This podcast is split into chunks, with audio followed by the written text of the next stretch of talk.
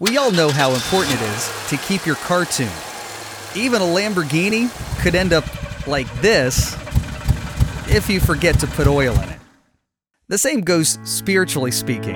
You might be the brightest, most accomplished person in your field, even doing your best to share your faith. But yet it means nothing if it's missing one important ingredient. We don't have the Spirit in our lives. And without the Holy Spirit, having full control of our lives, we have no power to love. Welcome to Simple Truths for Life with Charles Tapp. Here, we hope you'll find answers to some of life's everyday struggles. You can learn more by visiting simpletruthsforlife.org. Without God's Spirit, we cannot truly be a light to the world. And this week, Charles Tapp continues his series, Christ First, a journey through the book of Revelation with an honest look at the church today and what Jesus' example tells us about what it really means to love others. With his message, Fresh Wind, Fresh Fire.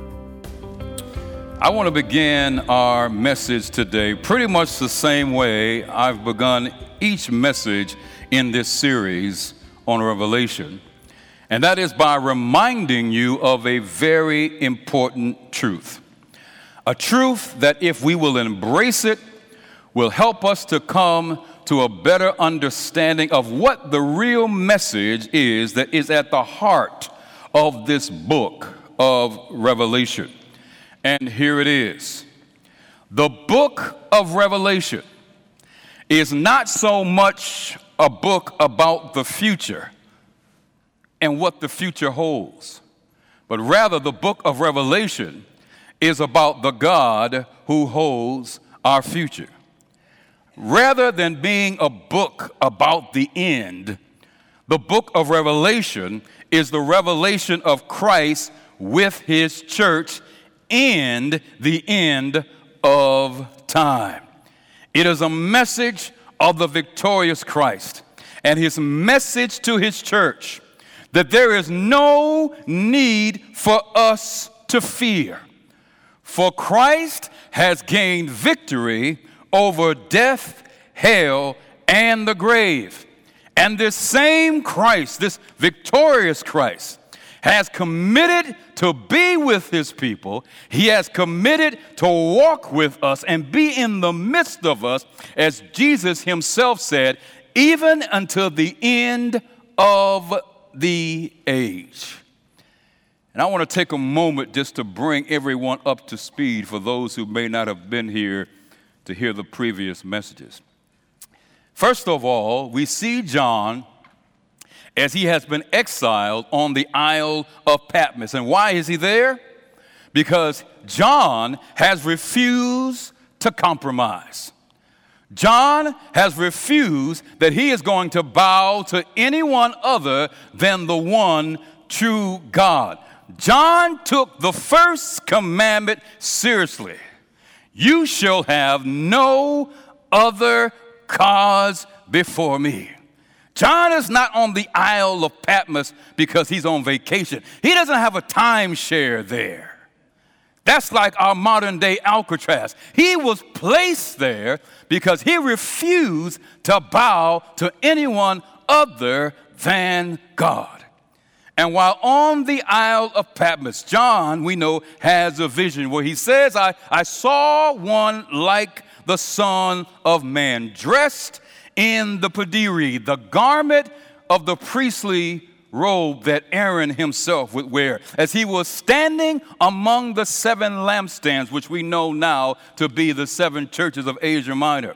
And he held these churches, John said, talking about Christ, in his right hand. The right hand of God is symbolic throughout Scripture, is to refer to the omnipotent power of God.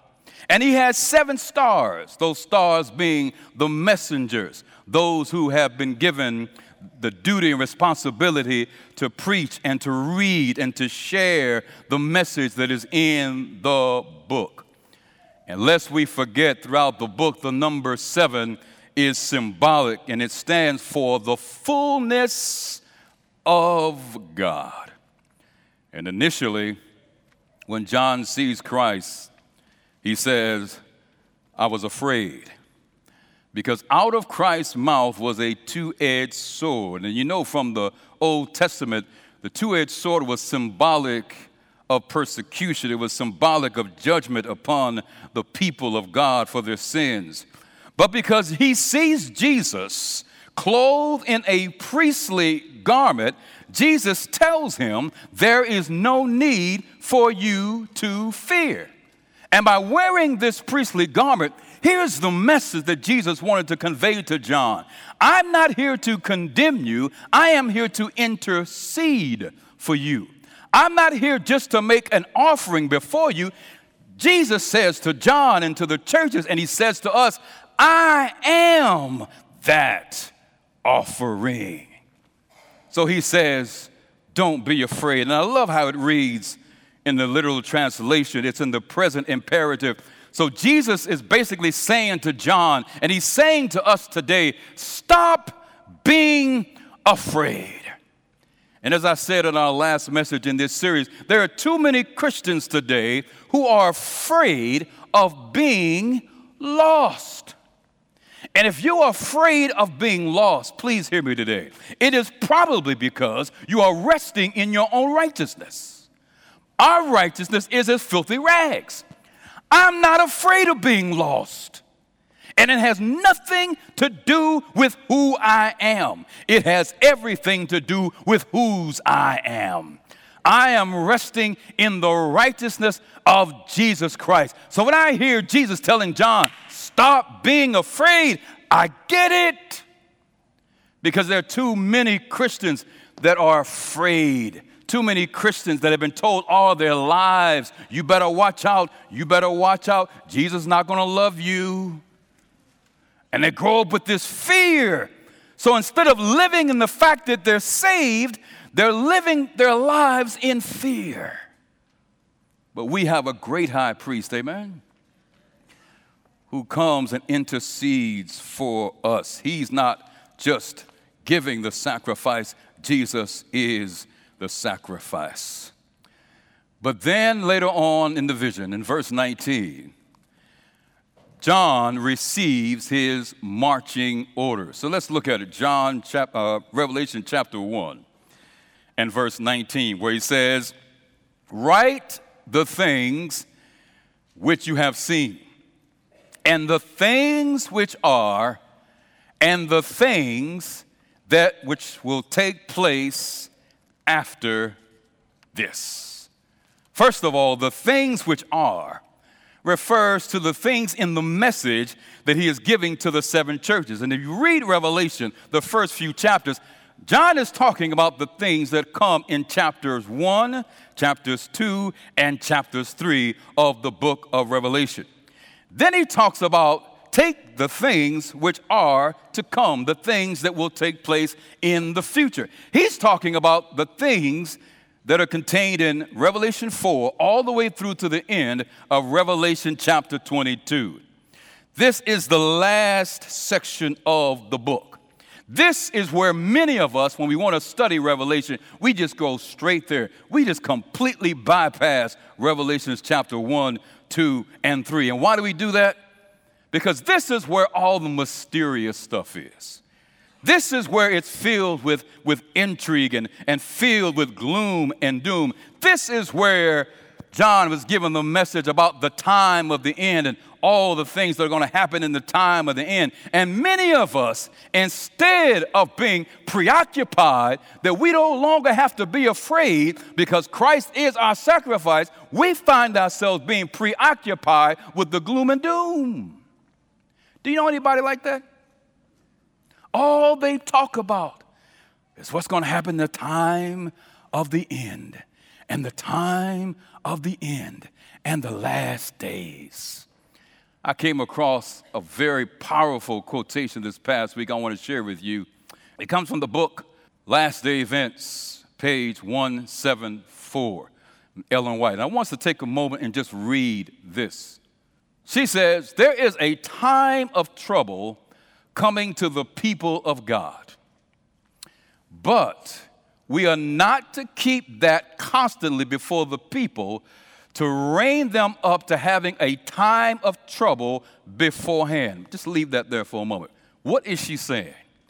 She's saying we have enough trouble with the present day. Don't go into the future and borrow trouble, even if you know it's coming.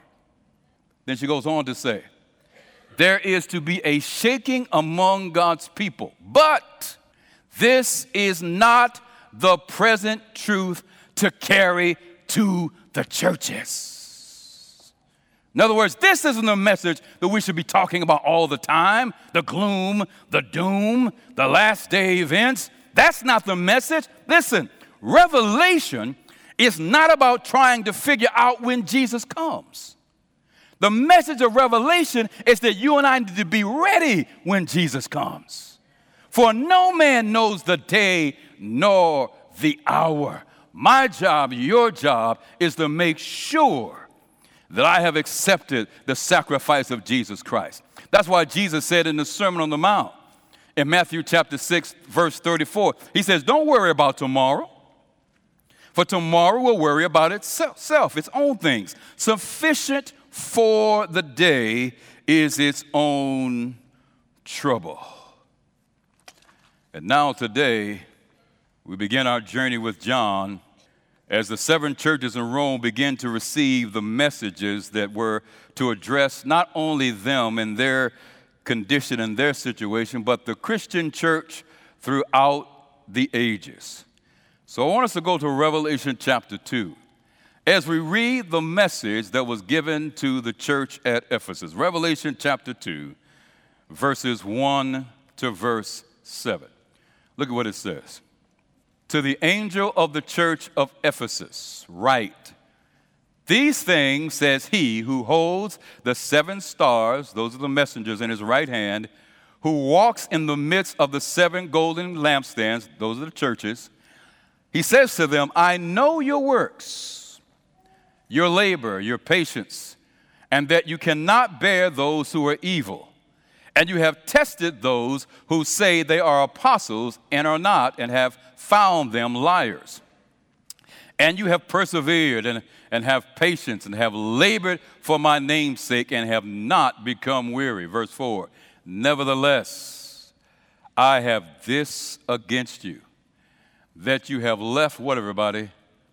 Your first love. Verse 5 Remember, therefore, from where you have fallen, repent and do the first works, or else I will come to you quickly. That word quickly means suddenly. Same word in Revelation chapter 22 and remove your lampstand from its place unless you repent. But this you have, that you hate the deeds of the Nicolaitans, which I also hate. Verse 7. He who has what? An ear, let him hear what the Spirit says to the churches, not just those of Asia Minor, but the church throughout all ages. To him who overcomes, I will give to eat from the tree of life, which is in the midst of the paradise of God. Now, here's what's important that we need to understand. For with each message that pertains to these seven churches, there is a pattern in each of these messages. First of all, overall, each message is Christ giving each individual church an evaluation of their state and an evaluation of their condition. And he begins by giving each church a commendation, a well deserved praise. Now, I don't know about you. Everybody loves to be told that they're doing something right, don't you? Nobody just likes getting bad emails all the time, amen? He was giving them well deserved praise. And what was that praise? Simply this that, that I see your works, I see that you're working hard, I see that you're standing for right, I see that you're upholding the truth of God. And remember now, the city of Ephesus was a place that made home to the goddess of fertility. This was a place that was famous for its superstitious practices. So when, when Jesus says to this church, I see that you're persevering. I see you're not giving in to the Nicolaitans and others who are trying to get you to compromise. He says, I see that, And believe it, remember now, this is the same church that was started by Aquila and Priscilla.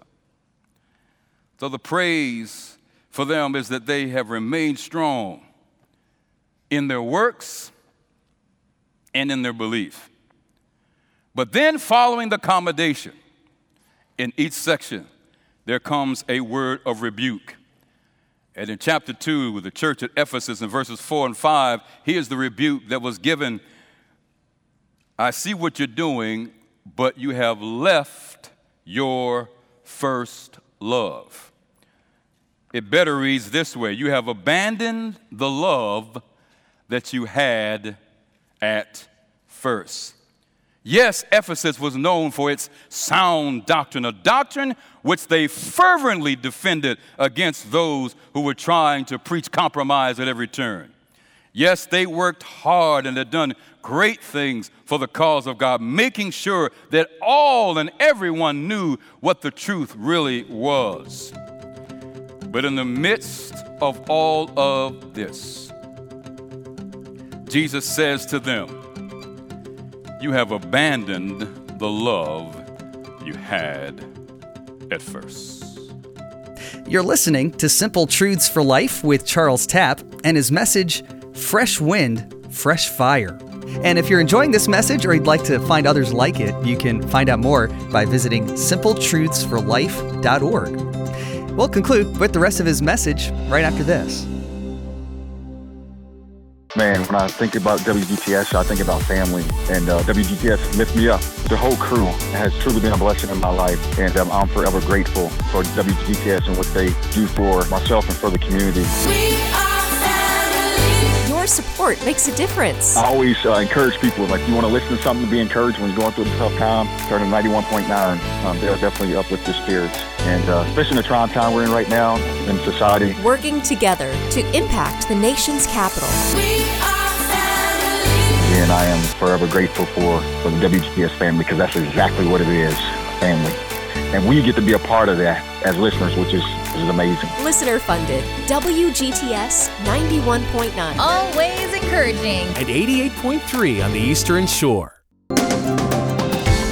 This is Simple Truths for Life, and this week, Charles Tapp takes an honest look at the church today and what Jesus' example tells us about what it really means to love others. As he concludes his message, fresh wind, fresh fire. Listen, the weakness that Jesus finds with the church at Ephesus is not germane solely to them, but to every church in every age, and that is simply this we are trying to do the work of God, live the Christian life without the presence and the power of the Holy Spirit. Now, I already know what some of you are thinking. Pastor, how did you make that huge leap from not having love to saying they didn't have the Spirit of God? Well, lest we forget, what is love? Paul makes it clear in his letter to the church of Galatia, Galatians 5:22. For he says, "For the fruit or the byproduct or the evidence of the Spirit of God in your life and in my life is what? Love, joy, peace, gentleness, goodness, and all the rest. And didn't Paul himself say in 1 Corinthians 13 and verse 1 though I speak with the tongues of men and of angels, and I don't have this thing called love, I'm just sounding brass and a clanging cymbal? In other words, Paul is saying, if you and I do not have love with all the works that we do, even if we're doing it in the name of God, all we're doing is making a whole lot of noise. Why? Because it's not being done in the power of the Spirit of God. As I said earlier, to the message of, to the seven churches, to these first century Christians, it's a message for us throughout all the age of the church, especially, especially this message hits home for the church of the last days. And guess what? That's you and that's me. Look at how Paul puts this in his letter, his epistle to young Timothy in 2 Timothy chapter 3 verses 1 to 5. I want us to look at this closely. And let me just give you context. He's not talking to those outside the church. Paul is talking to the church. So everything he says here is in the context of the believer. He says, But I know this, that in what? The last days, the days right before Christ comes, that's us. Perilous times will come. Why? Look at verse 2. For men will be what? Lovers of themselves. Lovers of what? Money, boasters, proud, blasphemers, disobedient to parents, unthankful, unholy. Verse 3. On what? Loving. On what? Forgiving. Slanderers, without self control, brutal, despisers of good, traitors, headstrong, haughty. Look at this. Lovers of pleasure rather than what? Lovers of God. Verse 5 having a form, an outward display, an outward show of godliness, but denying its power. And from such people, Paul tells Timothy, stay away from them. I don't know if you've ever read this in this context. The issue that the church will have in the last days is not that they don't have love, it's that they will have love for all the wrong things. Let's go back to verse 2, 2 Timothy. For men will be lovers of what? Themselves. Leave that there. Oh, so the problem is not that we won't have love. We'll just be loving the wrong things in the last days. And the thing we'll love the greatest is ourselves. So everything we do, every decision we make will be in the context of how will it make me happy? And if you turn on television, if you still watch television, any commercial you see, you'll see this message love yourselves, love yourselves, do whatever pleases you. We'll be lovers of ourselves, lovers of what? Money. What did Jesus say about loving money? It is the root of all kinds of evil. Go to verse 5 quickly. Having a form of godliness, but denying its power, from such turn away. Here's the message to the church at Ephesus. And here's the message to the church of the last days. You're doing a great job. You're working hard, but you're doing it in your own power. And you're doing it in your own strength. And you are not doing it in the power of God. And as you look at the church in these last days, we're like a machine. We've got all kinds of mechanisms, don't we not? We've got the buildings, we've got the ministries, we've got a motor, but if you don't put oil in the engine, what happens? And that's how the church is running today. Sooner than we think, we're going to run out of oil. So the message to Ephesus and the message to God's people is today go back and get the Holy Spirit in your life. We go to all the ministry events. We volunteer for this, we volunteer for that. We're even good stewards. But we don't have the Spirit in our lives. And without the Holy Spirit having full control of our lives, we have no power to love, no power to forgive, no power to gain victory over those sins that Paul says so easily besets us we do not have the power to be a witness for God. Do you know why the churches today are not packed? We're running on our own oil. And if we learn any lesson from the five foolish virgins, soon enough we're going to run out of oil. And that determines whether we're going to be saved or not. Look at this quotation by the, the great preacher, A.W. Tozer. If the Holy Spirit was withdrawn from the church today, Tozer says 95% of what we do would go on and no one would know the difference. He's not through. He says, if the Holy Spirit had been withdrawn from the New Testament church, 95% of what they did would stop and everybody would know the difference. All I can say to that is, ouch.